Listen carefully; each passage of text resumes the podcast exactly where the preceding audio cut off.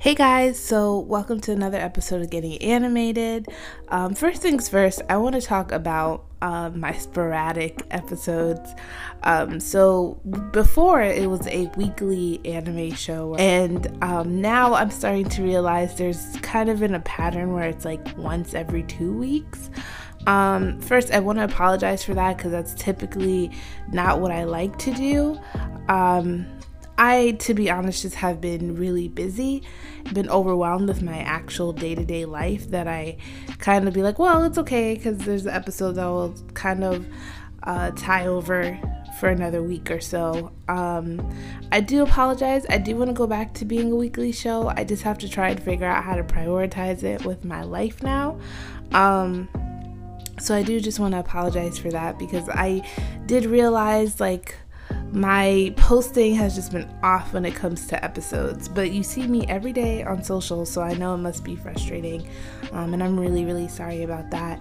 Uh, so, two things I want to talk about um, before we jump into anime news.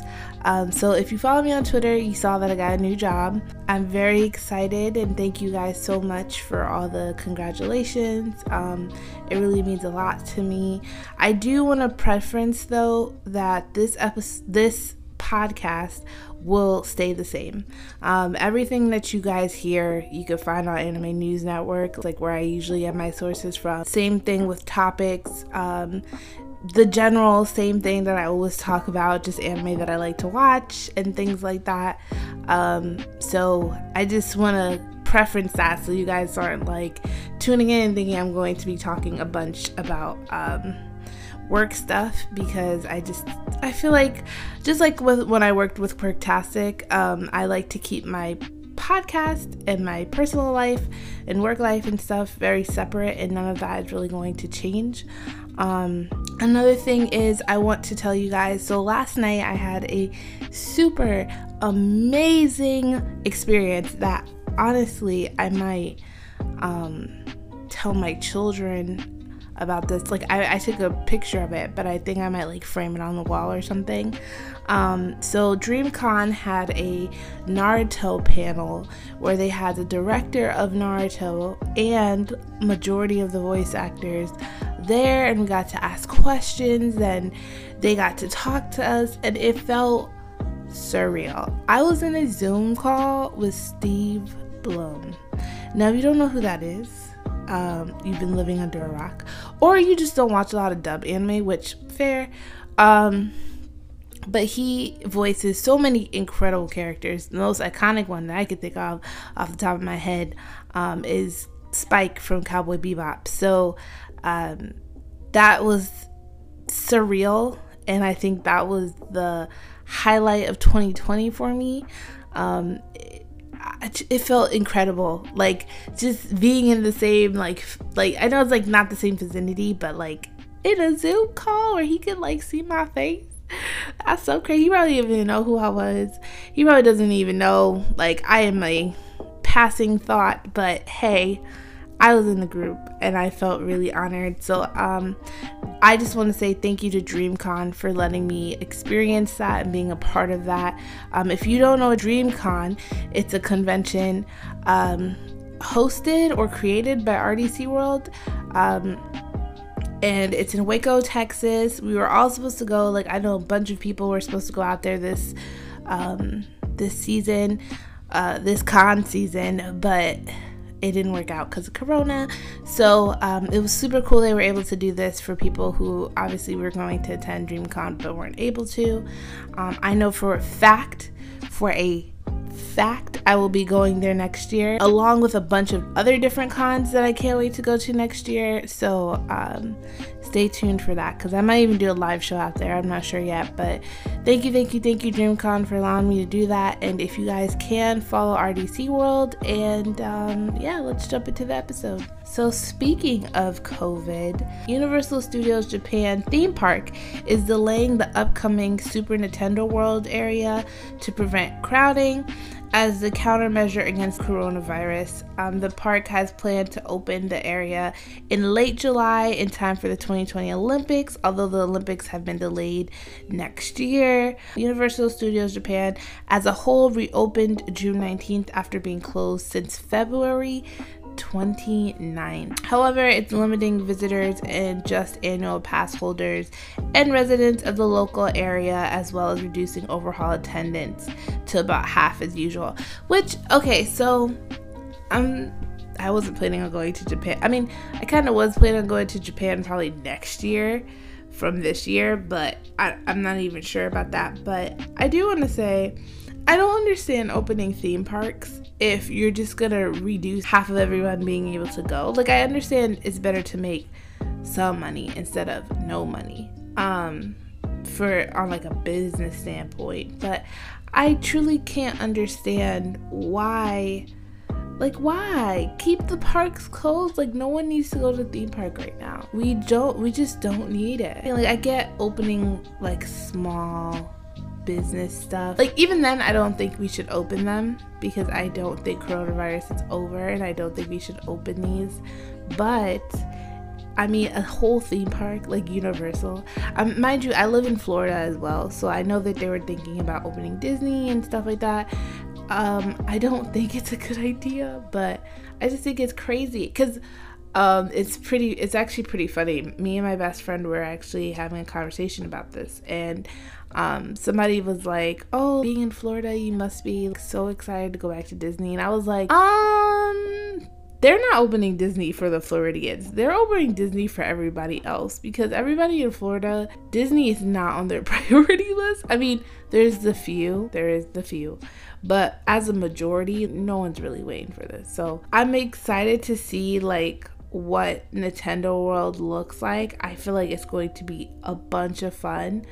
Um, but I just hope that everyone stays safe. If you do end up going out there um, to Japan, to Universal, I hope you have tons of fun and um, show us pictures, and I guess we'll just admire from afar.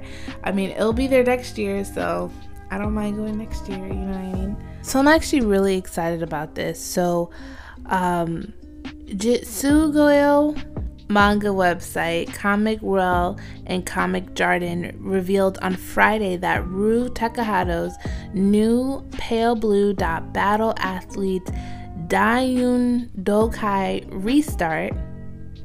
That was a mouthful. The manga is getting an anime adaptation. The manga's prologue debuted on the website on Friday, and the series' first two chapters were launched in July. So, um, I'm very, very excited for this because one, I was looking at the trailer or um like the not it's not even a video so it's like a picture like a launch picture. Um i saw a black girl in it um or whatever like she she's brown and she's right in the middle and i was very very very very excited because um so there's a there's a common theme that I find in 80s and like 70s anime, at least from the ones that I've looked up and tried to do my research on. There's always um like out of space, like outer world themes, like outer space themes. Um and there's like always brown people but like out of like in outer space. Like um for example, Cowboy Bebop.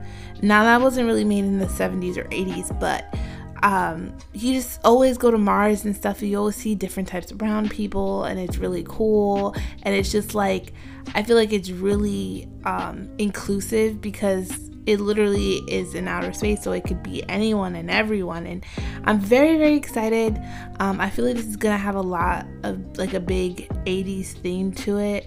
Um, I could be wrong. I don't really know much, but I just saw like cosmic beauties and some type of athlete thing. So I'm excited for this. Um, definitely look out for me talking more about this as it gets closer to coming out because I'm very excited.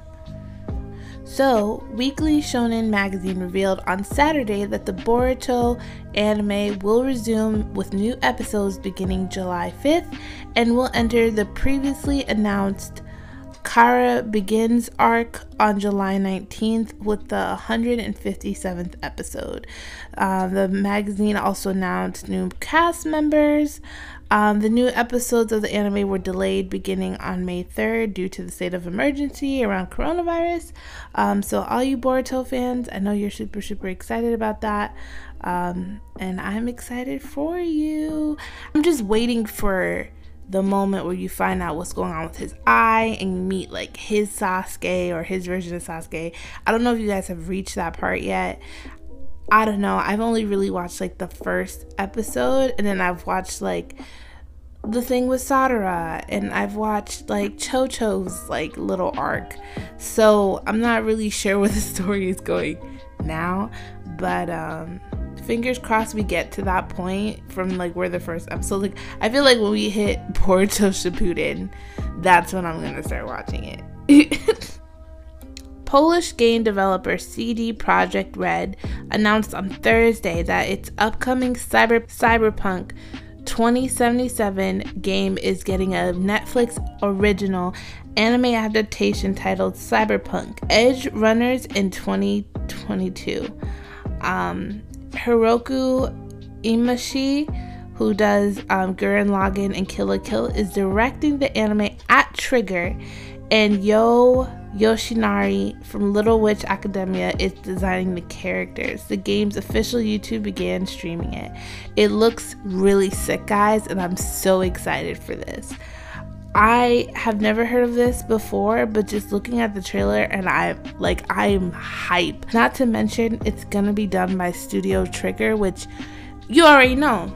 Trigger doesn't disappoint. Speaking of Trigger, I do want to say their new anime BNA, Brand New Animal, should be coming out uh June 30th. And I'm very excited for that one too. So Trigger is just on it.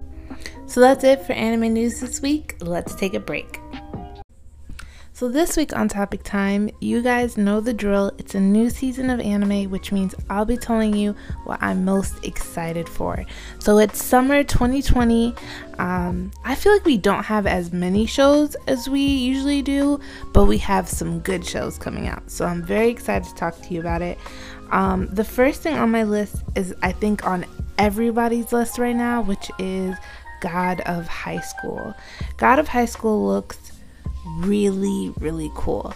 Um, I've heard a lot of people talk about how hyped they are for it. Um, it actually reminds me of a tournament arc and the hypeness around a tournament arc. Um, you guys know tournament arcs if you watch a lot of shonen. Um, it's literally just a tournament, and usually the animation is fire.